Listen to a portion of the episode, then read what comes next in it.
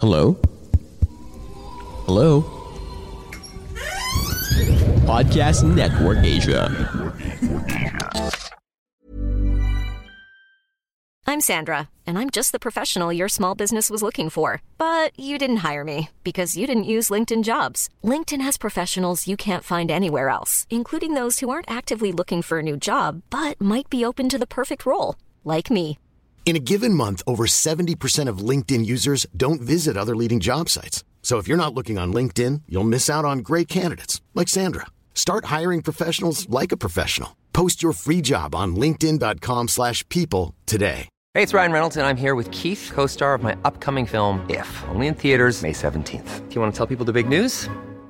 All right, I'll do it. Sign up now and you'll get unlimited for $15 a month in six months of Paramount Plus Essential Plan on us. Mintmobile.com slash switch. Upfront payment of $45 equivalent to $15 per month. Unlimited over 40 gigabytes per month. Face lower speeds. Videos at 480p. Active Mint customers by 531.24 get six months of Paramount Plus Essential Plan. Auto renews after six months. Offer ends May 31st, 2024. Separate Paramount Plus registration required. Terms and conditions apply if rated PG.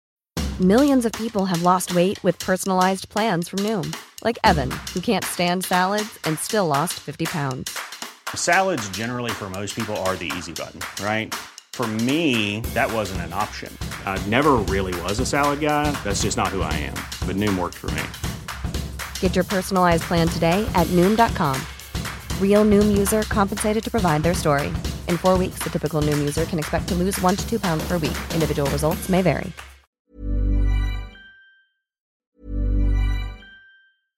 Hey, I'm Ryan Reynolds. At Mint Mobile, we like to do the opposite of what Big Wireless does. They charge you a lot, we charge you a little. So naturally, when they announced they'd be raising their prices due to inflation, we decided to deflate our prices due to not hating you. That's right. We're cutting the price of Mint Unlimited from $30 a month to just $15 a month. Give it a try at mintmobile.com slash switch. $45 upfront for three months plus taxes and fees. Promo for new customers for limited time. Unlimited more than 40 gigabytes per month. Slows. Full terms at mintmobile.com. Millions of people have lost weight with personalized plans from Noom, like Evan, who can't stand salads and still lost 50 pounds. Salads, generally, for most people, are the easy button, right? For me, that wasn't an option. I never really was a salad guy. That's just not who I am. But Noom worked for me. Get your personalized plan today at Noom.com. Real Noom user compensated to provide their story. In four weeks, the typical Noom user can expect to lose one to two pounds per week. Individual results may vary. Big shoutout po sa sponsor natin para sa episode na to, ang GoTime Bank. Ang GoTime Bank ay nag-o-offer ng 5% interest rate per year nang wala ka ng kailangang alalahaning missions or limits. Hashtag It's GoTime for simple, sustainable, and secure savings. Hashtag Simplified Savings with GoTime Bank. I-download na ang GoTime Bank app at gumawa na ng account mo. That's G-O-T-Y-M-E E Bank. GoTime Bank.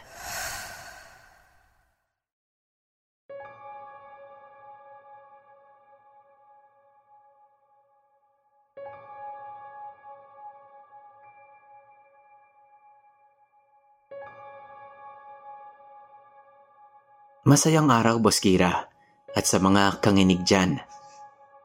By the way, ako nga po pala si Ding, yung nagkwento ng tungkol kay Mang Mario. At katulad nga po ng ipinangako ko sa inyo, eh ikukwento ko po sa inyo yung tungkol sa kapatid ng lola ng mama ko na niligawan daw ng engkanto.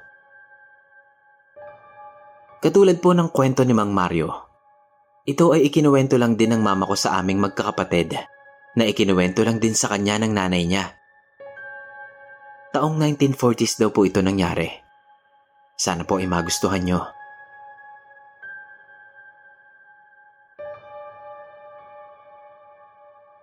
Masayang namumuhay malapit sa bundok sina Lola Ana at Lolo Jesus. Hindi man sila mayaman, eh natutugunan naman ang pang-araw-araw na pangangailangan nila. Dahil masipag at responsableng asawa at ama si Lolo Jesus.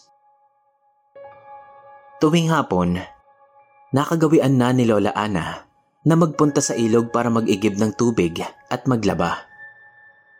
Ito kasi yung oras na tulog na ang mga anak nila. Isang araw, habang naglalaba siya, ay nakarinig siya ng maliliit na tinig na tila nagtatawanan. Akala niya nung una ay mga tao lang na nag-uusap mula sa malayo, kaya hindi niya napinansin pa ito. Hanggang sa halos araw-araw niya na daw nadidinig yon. Yun ngang maliliit na tinig na yon. Pagkalipas ng isang linggo, nagulantang siya sa kanyang nakita. Isang duwende daw na nakasuot ng puting damit ang nakatayo sa malaking bato kung saan siya palaging umuupo kapag naglalaba. Aalis na sana si Lola Ana noon nang magsalita ito. Huwag kang matakot, Ana. Hindi ka namin sasaktan. Mabubuti kaming nilalang. Kilala niyo ko? Namin? Ibig sabihin, marami kayo? Tanong ni Lola Ana. Ngumiti ang duwende bilang tugon. Oo. Nandito kami dahil napag-utusan lamang kami para bantayan ka. Pagkasabi nito noon, ay siya namang paglabas ng iba pang mga duwende na may iba't ibang kulay ang damit. Bantayan ako? Bakit? At sinong nag-utos sa inyo? Tanong ni Lola Ana. Hmm, mamayang gabi ay magpapakilala siya sa'yo. Pupunta siya sa bahay niyo upang haranahin ka. At pagkasabi nito noon, ay bigla na lang ding naglaho ang mga duwende. Pagsapit ng gabi, hindi mapalagay si Lola Ana. Hindi rin siya makapaniwala. Ikinuwento niya sa asawa ang nangyari. Pero ang ipinagtataka niya, eh bakit parang napakalayo ng sagot ng asawa niya sa mga sinasabi niya rito. Kaya naman sinubukan niyang tanungin ito kung naniniwala ba ito sa kanya. Ang sagot daw ni Lolo Jesus, Oo naman, busog pa ako ba? Kakatapos lang natin kumain. Napakunot na lang daw ang noon ni Lola noon hindi niya alam kung nananadya ba yung asawa niya para hindi na siya magkwento. Kaya naman hinayaan niya na lang ito. Pagkalipas ng ilang oras, kung saan natutulog na ang mga tao sa lugar nila, nakarinig daw siya ng isang napakagandang tinig na kumakanta. Maganda ang tono ng kanta, pero hindi niya maintindihan ang salita. Hindi niya na sana papansinin pa ito.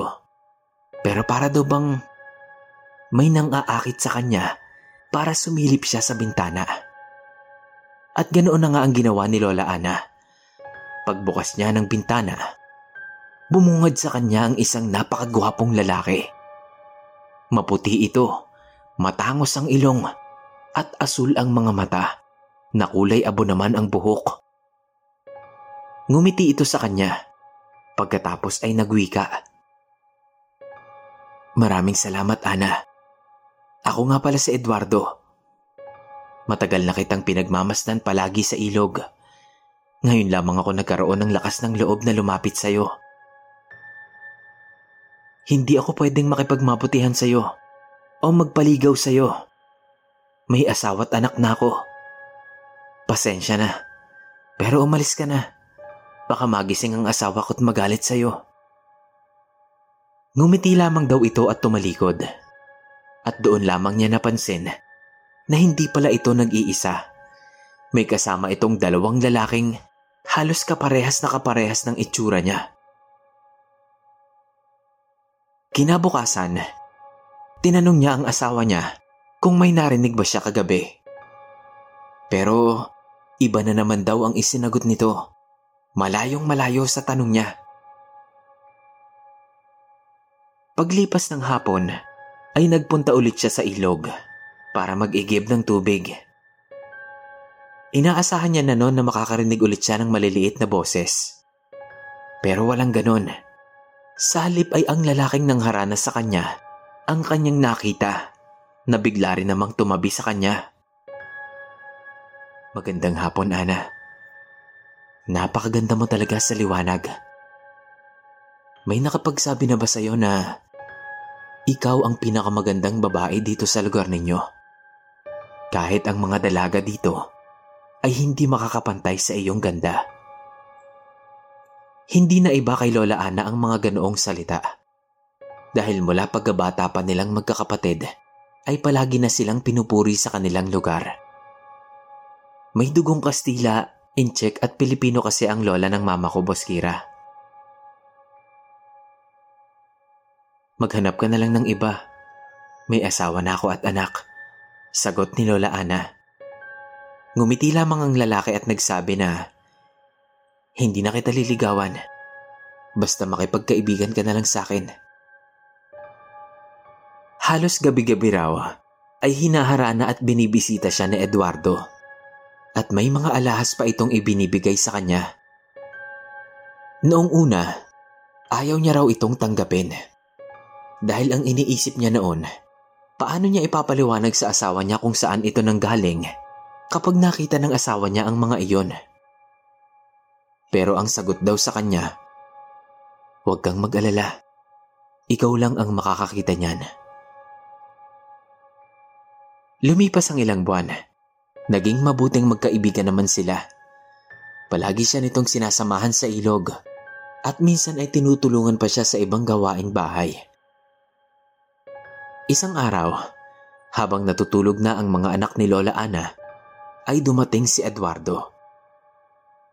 Ana, sumama ka sa akin. May ipapakita ako sa'yo. Pag-aya nito sa kanya. Hindi maaari. Magigising na ang anak ko at parating na rin ang aking asawa. Sagot naman ni Lola Ana. Sandali lamang tayo. Pagbalik mo, tulog pa rin si Nene. Sa hindi niya maintindihang dahilan, eh sumama naman siya kay Eduardo. Habang naglalakad sila, ay natanaw ni Lola Ana si Lolo Jesus na naglalakad at makakasalubong nila ito. Kaya naman babalik na sana siya sa kanilang bahay. Pero pinigilan siya ni Eduardo.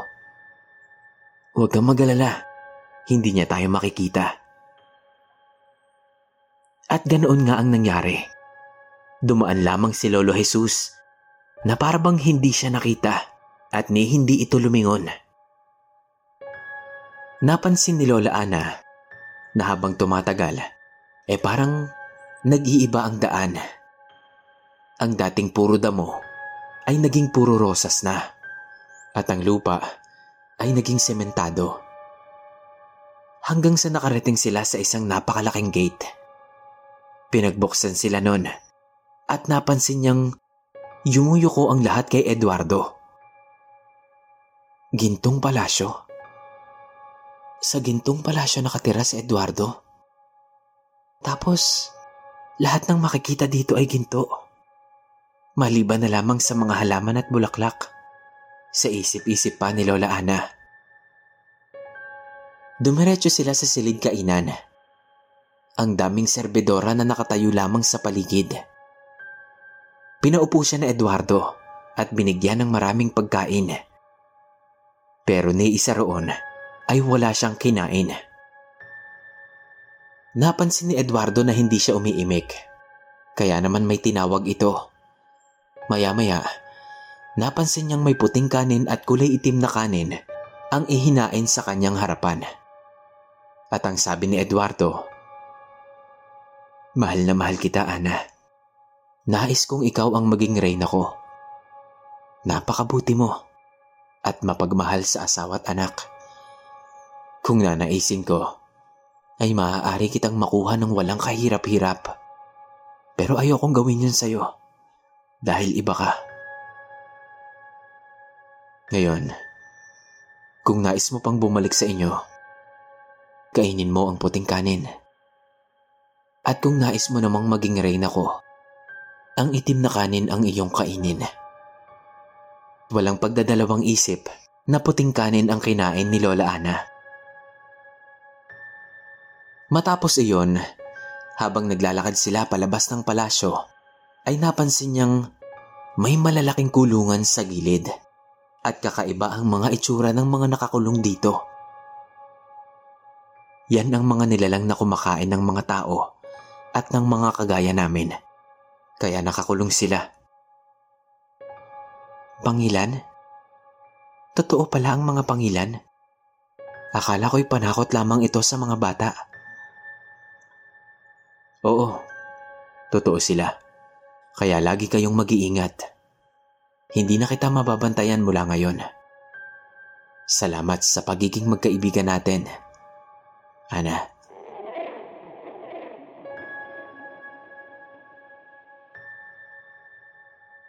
Pag uwi niya sa kanilang bahay, ay tulog pa rin ang kanyang anak. At nakita niya ang kanyang asawang pauwi pa lamang. Napaisip pa siya noon. Sandali lang. Hindi ba nakasalubong pa namin si Jesus kanina? Bakit tila pauwi pa lamang siya? Napansin pa niya noon na tila hindi nagbago ang oras mula nung umalis siya. Pasado alas 4 na noon. Lumipas ang mga araw at hindi na nga nagpakita si Eduardo. Kahit ang mga duwende na una niya nang nakita. Habang tumatagal, kapansin-pansin ang pagbagsak ng katawan ni Lola Ana. Dahil malayo sa kabihasnan ang lugar nila, ay sa albularyo lamang sila nagpapagamot. Hindi ka dapat sumama sa engkanto. Dahil kahit nakabalik ka na, ay ito ang kahihinatnan mo. Sabi ng albularyo na siya namang ikinagulat ni Lolo Jesus. At doon nga ay ikinuwento na ni Lola Ana ang lahat. At sinabi niya na ikinukwento niya rin ito kay Lolo Jesus. Pero palaging iba at malayo sa pinag-uusapan nila ang mga isinasagot nito. Marami silang kakayahan na hindi natin kayang ipaliwanag. Lahat ng ibinigay niya sa'yo Itapon mo sa ilog kung saan mo sila unang nakita. At ganoon na nga ang ginawa ni Lola Ana. Kinuha niya sa ilalim ng papag nila ang baul kung saan niya inilagay ang mga alahas na ibinigay sa kanya ni Eduardo. Pagbukas niya, laking gulat niya dahil ang lahat ng alahas ay naging tuyong baging at dahon na lamang. At ganoon na nga ang ginawa niya, Boss Kira. At mula naman ng gawin niya yon, ay naging maayos na ang kalusugan niya at nagkaanak pa ulit sila ni Lolo Jesus. Sa ngayon po, ay 102 years old na si Lola Ana at naninirahan pa rin sa Bicol kasama ang ilan sa kanilang mga anak. Isa siya sa mga nagpapatunay na hindi lamang tayong mga tao ang nabubuhay sa mundong ito sana po ay nagustuhan ninyo. Muli po, maraming salamat at God bless po sa ating lahat.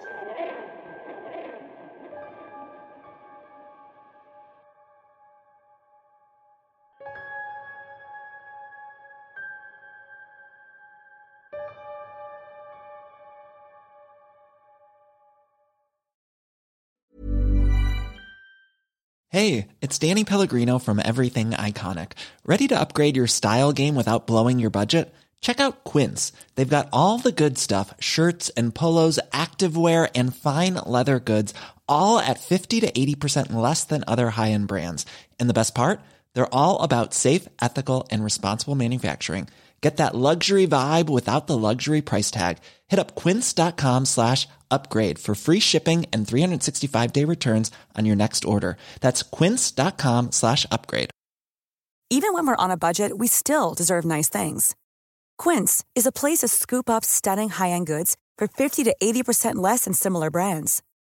They have buttery soft cashmere sweaters starting at $50, luxurious Italian leather bags, and so much more. Plus, Quince only works with factories that use safe, ethical, and responsible manufacturing. Get the high-end goods you'll love without the high price tag with Quince. Go to quince.com/style for free shipping and 365-day returns.